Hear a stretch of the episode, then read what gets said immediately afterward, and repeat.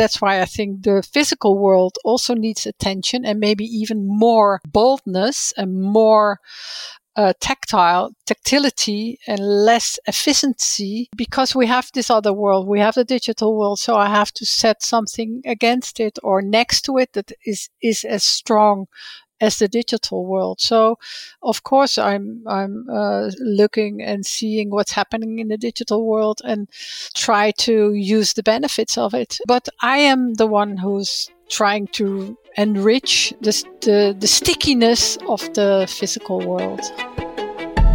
Hi, I'm Dan Rubinstein, and this is The Grand Tourist. I've been a journalist for nearly 20 years, and this is my personalized guided tour through the worlds of fashion, art, architecture, design, food, and travel. All the elements of a well lived life. A quick programming note stay up to date on all of the latest episodes of The Grand Tourist by signing up with your email online at thegrandtourist.net. My guest today is a designer's designer, someone who has been so incredibly influential on what we make and how we elevate the ordinary with design. Hella Jongerius. Hella has encouraged the design world to think hard about sustainability and materiality, especially when it comes to textiles, and how the small things can make a big impact. As she famously said with her signature Dutch frankness to Design Week magazine in 2015, there's too much shit design. And the industrial designer brings her keen eye to something often seen as ephemeral and superfluous color. To her, the choice isn't an afterthought, but an integral part of the design process. Hella's career began in the 90s as a member of the influential and experimental design group Droog. And since then, she's done everything from the Delegates Lounge at the United Nations in New York to the interiors of the jets for the Dutch national airline KLM, numerous museum exhibitions about her work, a decades long collaboration with megabrand Vitra as the art director of colors and materials, and a career long collaboration with textile brand Maharam. Her latest was an exhibition last summer at the Gropius Bau in Berlin called Woven Cosmos, where Hella and her studio, which she has always rightly called a lab, created numerous experiments in textiles, more akin to art than design, and even created their own working looms for display. More on that later.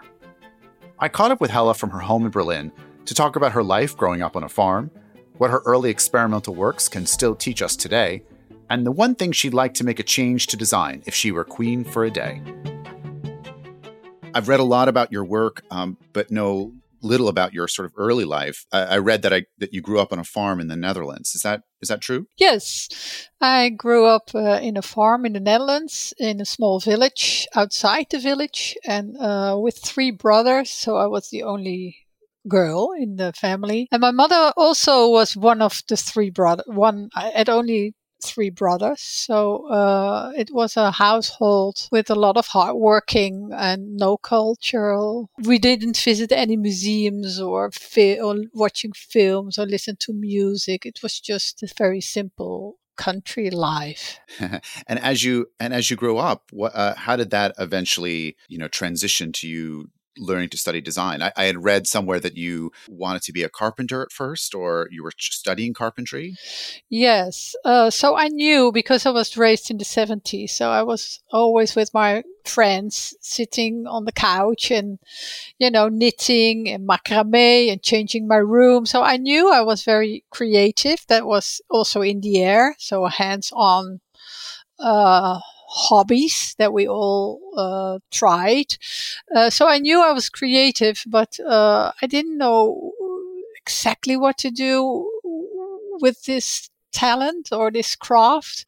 Well, first, yeah, there is a lot to, to, to, talk about because I also have a gap of five years unemployment because it was the crisis at that time. Uh, nobody had a job, but it was, was, for me so freeing. And it was also, uh, I, I learned so much about myself in that period. Um, so I tried a lot of things. And on a certain moment, I thought, well, carpentry is something that I like very much and I did this uh, carpentry course. And then I thought, well, I want to be more creative. So I went to the design academy, but they didn't take me in the first year because I was too technical because I only showed my technical drawings from the carpentry uh, workshop. And then I worked for a year uh, as a creative therapist uh, in a wood workshop. And then I re- replied again. So I did a lot of workshops in drawing and painting and so on in this year. And then they took me.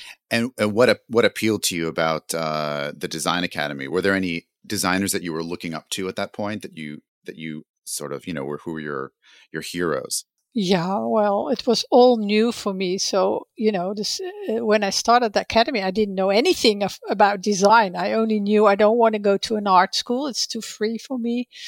I want to have some boundaries uh, so that I can be creative from within the boundaries. Uh, so I didn't know anything about design. Uh, and in that at that moment memphis was the big uh, movement in italy.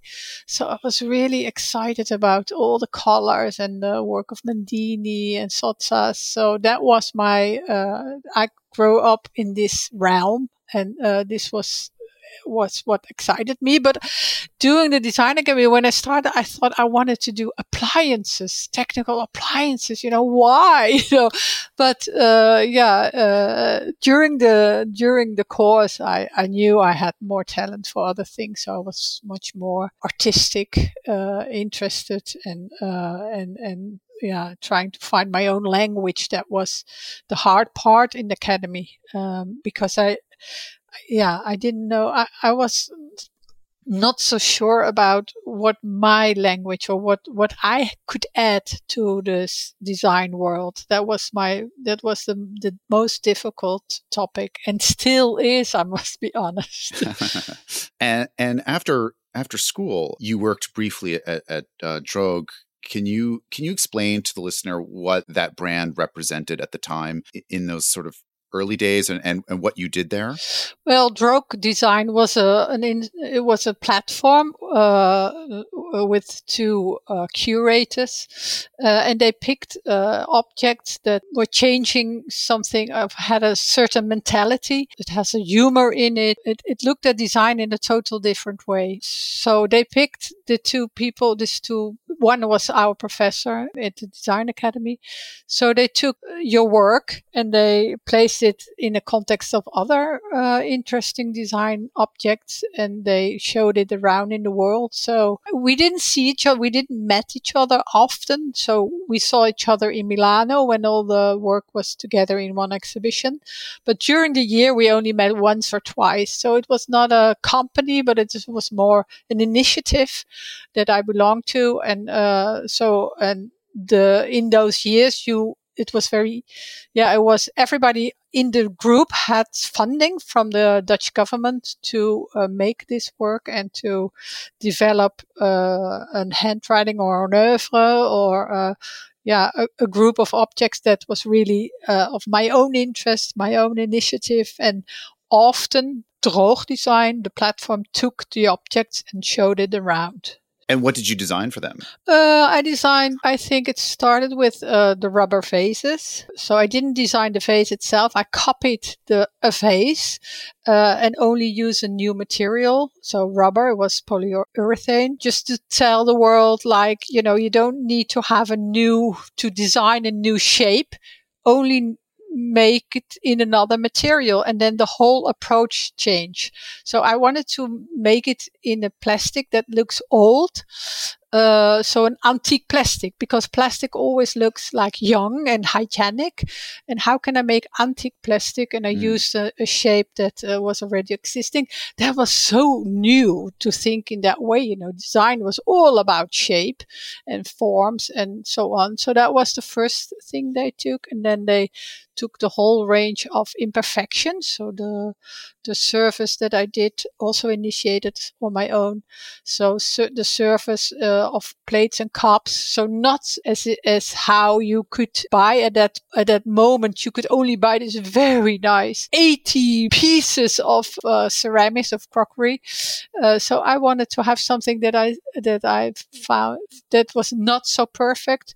That was uh, had a, a individual handwriting, a craft, but industrially produced. So the the shapes were in the kiln and the temperature was too high. So all the plates were a little bit crooked, a little bit out of shape. And that made uh, every piece individual, although it was in a serial series made in a series. And I think that was the start of thinking in imperfection and how can you make an interesting marriage between craft and industry. So uh, this is this was a project they took, and they took this project with uh, about archives. So I went to a museum and I asked for old shards out of the mid ages and I made new pots for it and I uh, glued the old chart on top of it and made this series of based on archive. So how can we build upon archive? Is also still a topic that is on my mind now and also imperfection that was on that particular moment so new, you know, mm. you, can't imagine because now it is like a it is a marketing buzzword. It is it no longer something that is exciting. Uh, it, it, it is our new normal, let's say that way. But at that particular moment, and, and about authenticity and about craft and, and giving giving uh, industrial products a human touch, uh, something that you can relate to as a consumer. So all those topics there are still in my uh, oeuvre. And at that moment, I didn't have any words. I was just doing it from intuition. And later on, I'm building upon this idea and it's still relevant for me. And when you first started your studio in the 90s, can you take me back a little bit into what was in your head at the time? Were you what were your goals? I mean, you you you call it a, your call you you call your studio a lab. I don't know if you did back then uh, in the very beginning.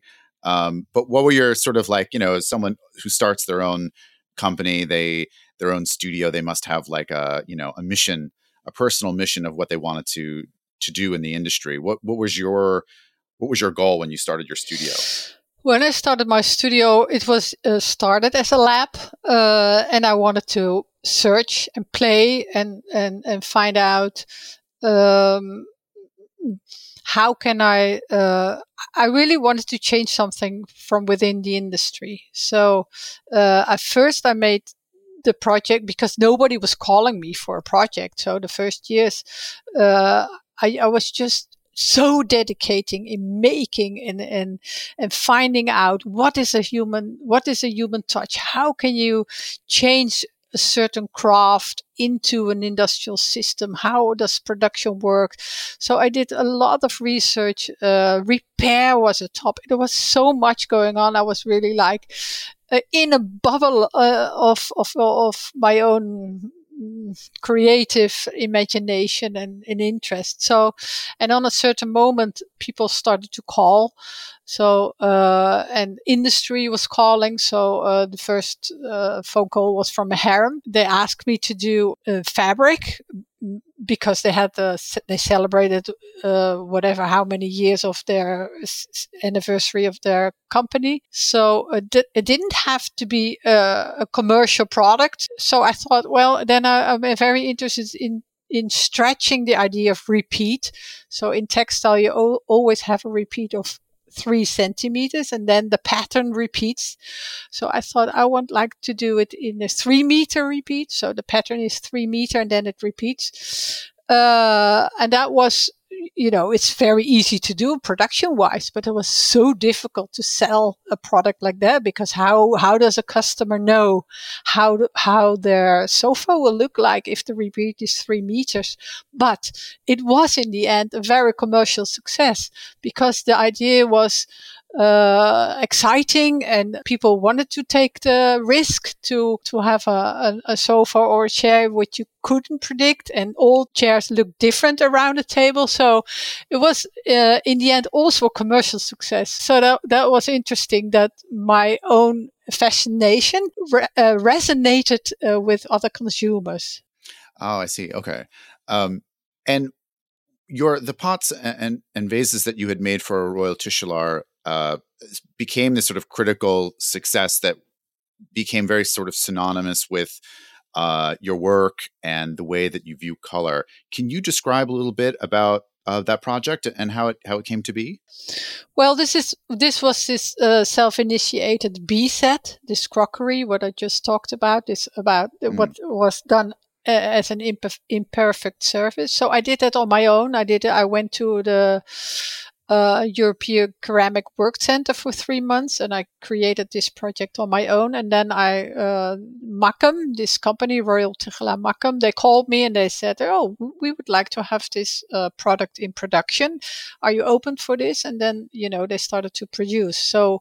Um, they took the product and uh, and produced it the way they still do. So and the vases, mm.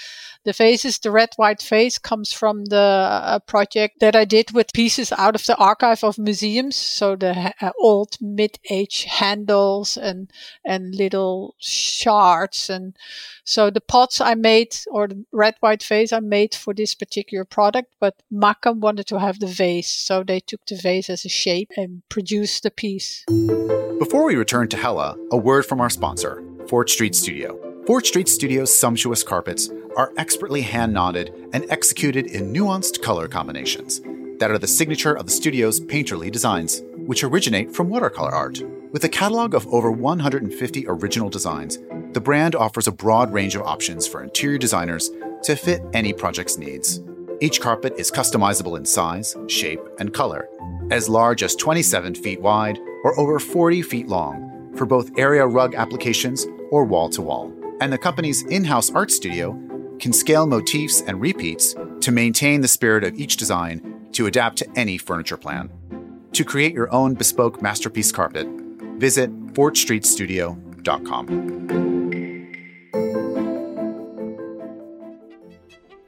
Compared to the famous designers of the mid century, who saw color merely in terms of black, white, and gray, not to be taken seriously, Hella has changed the perception of what color means in contemporary design. But of course, it's impossible to talk about color without bringing up questions of quality, sustainability, and the social practice of creation. I wanted to ask Hella to explain her thoughts on color for the layman. So much of your work has centered around color and how we perceive it. Can you describe to the listener uh, what is the most misunderstood thing about color and how it should be applied in design? Yeah, so color. Well, I I, I always uh, think of color if if we all have a memory of looking at the, at great art pieces uh, and look at color, and then you can really disappear in a certain color, and the colors are so greatly used. You really you, you can't stop uh, looking at, at, at a piece of art um, because of the use of color. And this depth or this richness is not existing in the in the design world because we have to work with the pigments uh, from larger chemical industry, the print industries, and they make a palette of colors. They have huge amount of colors, so it's not uh, it's not the quantity that is leaking, but the quality is leaking, in my opinion, uh, because they make the colors so stable. They don't change uh, reaction to the light. And uh, because you have to they have to you know stability is in industry a very uh, important uh, goal to uh, make uh, to and so this stability of colors is uh, something that I think is against quality because a color is about the reaction on the light. So they breathe with the light. A color change during the day. And that's the richness of it. And as a designer, we cannot use these pigments because they are very shallow. So the, the, the ingredients are, are, are maybe only three or four ingredients to make a certain pigment. And if you make them richer, like in art, uh, then you, you could have so much, yeah, so much richer plastic colors or, or, or lacquers for metals. And so uh, that's why I wanted to work on colors because I, I was really missing this breathing color concept. You have been working you had worked with vitra for more than a decade on, on a research project. And how does a project like like that uh, occur? Can you tell me what that was? Because it was a very sort of long term uh, process where you were figuring out their color wheel and, and, and everything. Can you explain a little bit about uh, this project? Uh, yes. So it all started with uh, working on the polder sofa, designing the polder sofa. Uh, it's asymmetrical sofa with uh, six different tones of colors of uh, of and six different fabrics on one sofa. And uh, because I don't believe in this junk uh, of one color in your house. Um, and by doing that, we uh, created a relation together. And uh, the owner, Rolf Fehlbaum, asked me, could you look at an Eames lounge chair because uh, Charles uh, did uh, a white lounge chair for a boat uh, very long uh, time ago, and uh, could you look at the white version again? And so we worked on this white version and, and, and choose a certain leather, um, made the leather a little bit less white, less white. So, and then on a certain moment, we started to uh, think of working together on the on the colors and materials. And I said, I, I told them, you know, I can't do it as a stylist because I'm I'm a designer. I can only do it if I really can dive into your archive and understand. Uh, what the typical colors and materials of certain times uh, were used. So I dived really deep into this project and uh, became the art director of material and colors at Vitra. And I created this color wheel uh, of a color library uh, of all the classic designers, so Eames, Prouvé, and uh, so on, and all the contemporary designers, and looked into their world and what they use. And uh, I created a, a, realm of of certain uh, color shade. So the, the idea is is to have you have the world of the blacks, the world of the whites, the greens, and the reds. And this was the compass that I used for uh, for the whole library. And uh, and and so I made for each designer their own library. And and, and, and as a whole, it is the library of Vitra. So uh, this is uh, briefly the the project that I uh, initiated for Vitra and worked on for several years to develop it into a working tool. And when you were di- digging into those archives and looking at at the work of uh, Prouvé and Eames and and uh, all of these different greats from the 20th century, um, is there anything that that you think people should understand about how they used color and how they thought about color that might be different today? Yeah, the thing is that the materials were totally different, and there was not this very um, a rigid way of looking at uh, stableness of color. Uh, so, if, for instance, the glass fiber uh, shells of Eames for the chairs, they age very nicely. The colors age very nice, and uh, because they change over the over time, uh, and the colors are used are very pale and and, and and not so harsh, plasticky. You know, they really have this natural uh, stone. I don't know, nat- yeah, uh, yeah, very pleasant atmosphere uh, because of what the material brings. And uh, so, and the polyprop uh, shells, the same chair but done in polyprop because then you have another uh, price level and the durability is uh, bigger and so on. So it's very difficult to get the right colors and and, and mostly how can you age a color like this in a, in a nice in a nice way so that's total way of looking at at plastics and and and uh, and and and see how a color could age uh, in a in a in an interesting way. So I think that's a that could be an example. And when we we speak about colors and how the industry keeps trying to sort of stabilize them and make them more you know, uh, make them last longer. Is this something that is related to the sustainability or sort of like the health uh, factor also of of these kinds of paints and colors? Um, you know, if you made them less stable, uh, I mean, not only would they last less, but is there a you know what is that push and pull between sort of sustainability and which is something you hear a lot about things like in terms of color and paint because you know when you when you talk about design and you talk about the history of design and you know i always hear about lead paints having this sort of like incredible color but of course we don't want to use lead in, in paint anymore. Can you explain a little bit about is that is that part of the the factoring process when you're thinking about color? Um, yes it's part of it but that's something that I also believe in. you know, you don't want to be poisoned by a certain rat. So I, I, I can live with the fact that we don't have this very bright red because we don't want to uh, die from our uh, colors. But it is often also that certain colors on plastic chairs, for instance, for instance, the color white often the the plastic is so thin that you can look through and you see the iron structure in it or the metal structure in it. So uh, these are also uh, qualifications. Also, black is quite difficult to make a deep black plastic for instance, that's also something uh, uh, difficult to make. But I think the stableness, what uh, what uh, why we have this harsh requirements in industry for stableness, I think that's because industry wants to be safe or companies want to be safe.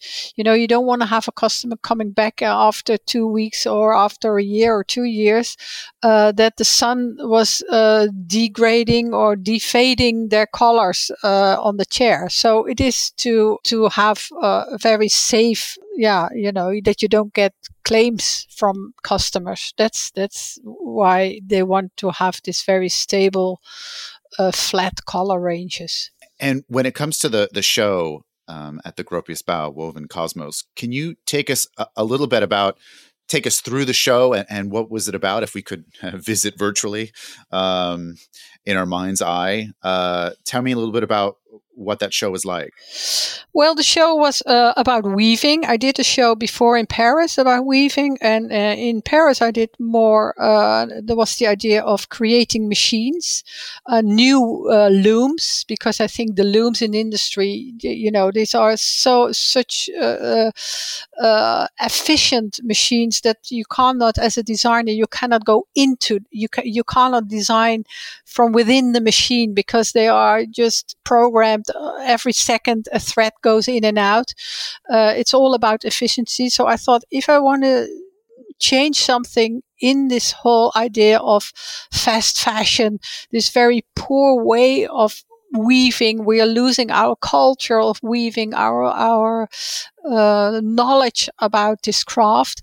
I thought I have to build new machines because uh, in these new looms, I can start to to design my questions or design or weave my answers in this machine. So also about 3D weaving was a topic that I really like to explore because there is a lot of 3D knitting, but there is no 3D uh, weaving yet. It is in industry. They're building looms, but these looms, you know, you this is like you, you these are for nerds. You really cannot go into this machine as a creative person. So the the the interwoven uh, uh, uh, exhibition in Paris at Lafayette was about machines creating machines, and then the new show in uh, Gropiusbau was more investigating in what is the cultural meaning of weaving, so beyond technique and uh, techniques and materials. So reflecting more on this uh, idea and the philosophical aspects of textile and can I is it does it have a healing aspect that was also something that was interested interested in me so i built a cosmic loom because spinning is uh, is in the old uh, in the old world uh, was often uh, about uh, to understand how the world turns. The the spindle was a, was uh, often a metaphor for for uh, the earth and the sun uh, circling around each other. Um, so and and and and I wanted to weave on the cosmic loom and a new texture for the world. So I also invited uh, shamanen uh, to ask, what does this building need? Uh, what cloth does this city need? So there was this whole cosmic idea on weaving, and there was a room where we also had a, a, a uh, a, a, machine. We built a machine where people, the visitors, could spin a yarn together in a certain dance. So they danced a yarn, uh, and uh, and in another machine we built, uh, we did a 3D weaving, and we made like solar yarns in it, uh, cubical forms that goes open and closed, and there was a kind of sculptural pieces, but also an idea of can you can you come up with a what could be in, in the new what could this craft mean in the future? So I was thinking if I do the 3D weaving and I make models, ar- architectural, soft architectural models, maybe I can replace beton uh, or cement, which is also very poisonous in the in the building industry. And uh, what if I make like uh, could you make like uh, solar panels as textile cubical forms um, or a balcony that hangs flat if there is no sun and it pops up when there is sun and it's all a 3D woven kind of object. So there was more a specul- speculative design. and yeah, and I did uh, for myself more uh, on the on a 3D uh, Jacquard loom, a sample loom that I bought uh, three years ago. I wanted to weave myself again, and I, I created kind of yeah windows. I I, I it, it's a play of, of of yarns. It's more an artistic work, an artistic uh, playground for myself to understand again weaving and, and use many, many different jars that you can't use in industry and create artworks. Uh, and that was also hanging in the show. And when it comes to building these new machines, I mean, weaving, of course, is one of the oldest uh, crafts and techniques uh, known to man. Was it is it difficult to kind of come up with something in weaving that hasn't been done before? Yes, but then I'm I'm I think when it's not done before, then I think I flourish. I really I really enjoyed very much to be a beginner in in a certain field, and uh, and move around and get lost. And I've got that's that's when I feel really uh, at ease when it's when nobody ever touches touch uh, touch this topic. So uh, no, I no I you can really let me let me play around. You've said before that you see weaving as having a social element to its creation that has been lost. Uh, to the modern world, what can we regain by bringing this social practice back to textiles? Well, weaving ha- is, is an ancient craft and it has also many metaphors in our language. It's really deeply linked in our times. Uh, and it's it questions sustainability. It it has this social responsibility because it is linked to uh, to to slavery in the in in in in other countries. So it is it is so you know, and it, it, it there is so much poison involved and the finishing and everything. So, and we we all have so much. Uh, we deal so much with textiles in our life. We sleep under it. We we have we wear it. Our curtains are from textile. It's in our cars. It's in the buses. It's like you know you have so many textiles around you. So, uh, and the weaving was in the old days uh, a way of uh, communication. Uh, so people came together before industrialization uh, to to share uh, stories and to talk with each other.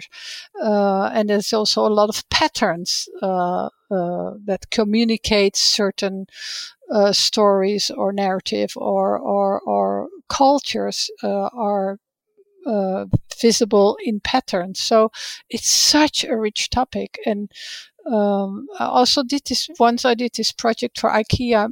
And uh, they asked me to do something in textiles, and I said, "Well, I, I would like to do something uh, and they also work together with UNICEF on a project in India. And uh, so we worked, uh, we built a workshop especially for this project and asked the women from the village to come uh, to come to work in this in this uh, new workshop and and and sewing uh, animal masks because that was the design that I made.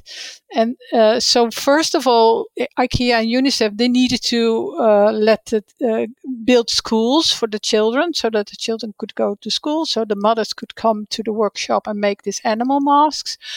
And these ladies are all coming from everywhere from India because they are married uh, and they go to a certain part uh, of India and they don't know anybody and they sit in their houses and then they all came together in this workshop and they were embroidery uh, doing this embroidery and sewing uh, of this animal mask and there was this whole social gathering suddenly and it was so rich it was such a uh, a good way of, uh, of, of of of of designing something that is so much more than just a product you know that you really can change something in people's lives and uh, yeah so that's I think what textile can bring bring us. It brings us together, but you know, as soon as it is fast in the fast fashion industry, and uh, it is is it's it's it's bringing the worst in social matters. So you have these two parameters, and and and and uh, what is uh, and the social aspect is getting lost and the social aspect is in craft so important it's such an important value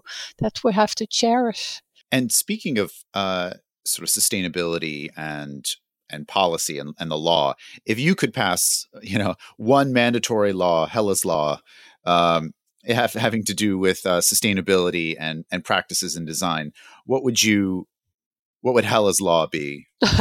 yeah, well, I, re- I recently I, I, was reading this book, Material Matters. Do you know this book? I do. Yeah, yeah, and I really, I really, it, it, I find it very interesting. This whole idea of uh, giving uh, material rights, so the Universal Declaration of Material Rights, um, so that materials have an identity and are not anonymous. Um, because uh, then they stay with us. They're not just poison or they're not uh, trash if if if a certain product is at this end of its life. And also this whole idea, what I also like very much, um, that that you're not the owner that ownership is is changing that you as a consumer are not the owner of an object. So it always stays from from the company where you buy the piece from.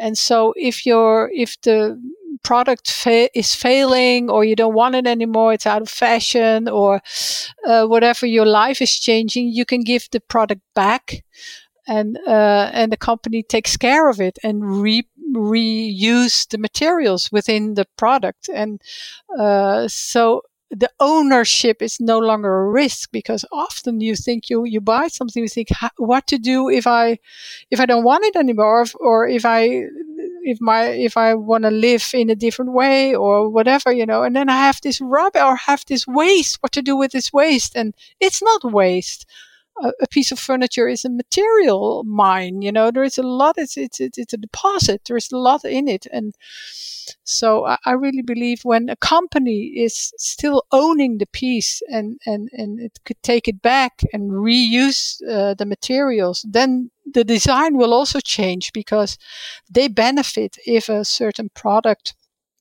uh, have a longer lifespan because then they can reuse the materials much easier and they can uh, take it apart easily and so on. So I think uh, we have to change ownership, uh, uh and the companies have to be the ones that uh, that are responsible for the for the product till the end. And um, yeah, that, that's something that I really believe in. And do you think that the the pandemic has sort of changed design for the better, or do you think that it in in in an essence slowing us down a little bit and thinking more about what we consume, or is it actually kind of accelerated um, the trends that we had before for more more disposable shopping, you know, more shipping, more everything? Mm, no, let's keep let's keep it positive. No, I, I really believe in in common sense and that we all saw what could happen to the world. And uh, if we keep on going how we were used to do, so I really believe we all are. It was a wake up call, and um, so I, I, also see it. I have t- teenagers in my house, and, and, they they really have a total other way of of, of looking at of objects or materials. They they only want to buy second life uh, products, uh, vintage, or you know, the, it's it's really not cool to have something new. So I, I really see a new generation that is ready for change, and uh, and maybe it goes not so quick that you see it as a result of this pan- pandemic, but uh, we are heading forward to another to another new world. I'm I'm totally uh, uh, convinced about this. Thank you to Hella, her studio manager Amanda, and to everyone at Maharam for making this episode happen. The editor of The Grand Tourist is Stan Hall. To keep this going, please follow me on Instagram at Dan Rubinstein to learn more, and sign up for updates at thegrandtourist.net. And don't forget to follow The Grand Tourist on Apple Podcasts, Spotify, or wherever you like to listen, and leave us a rating or comment. Every little bit helps. Till next time,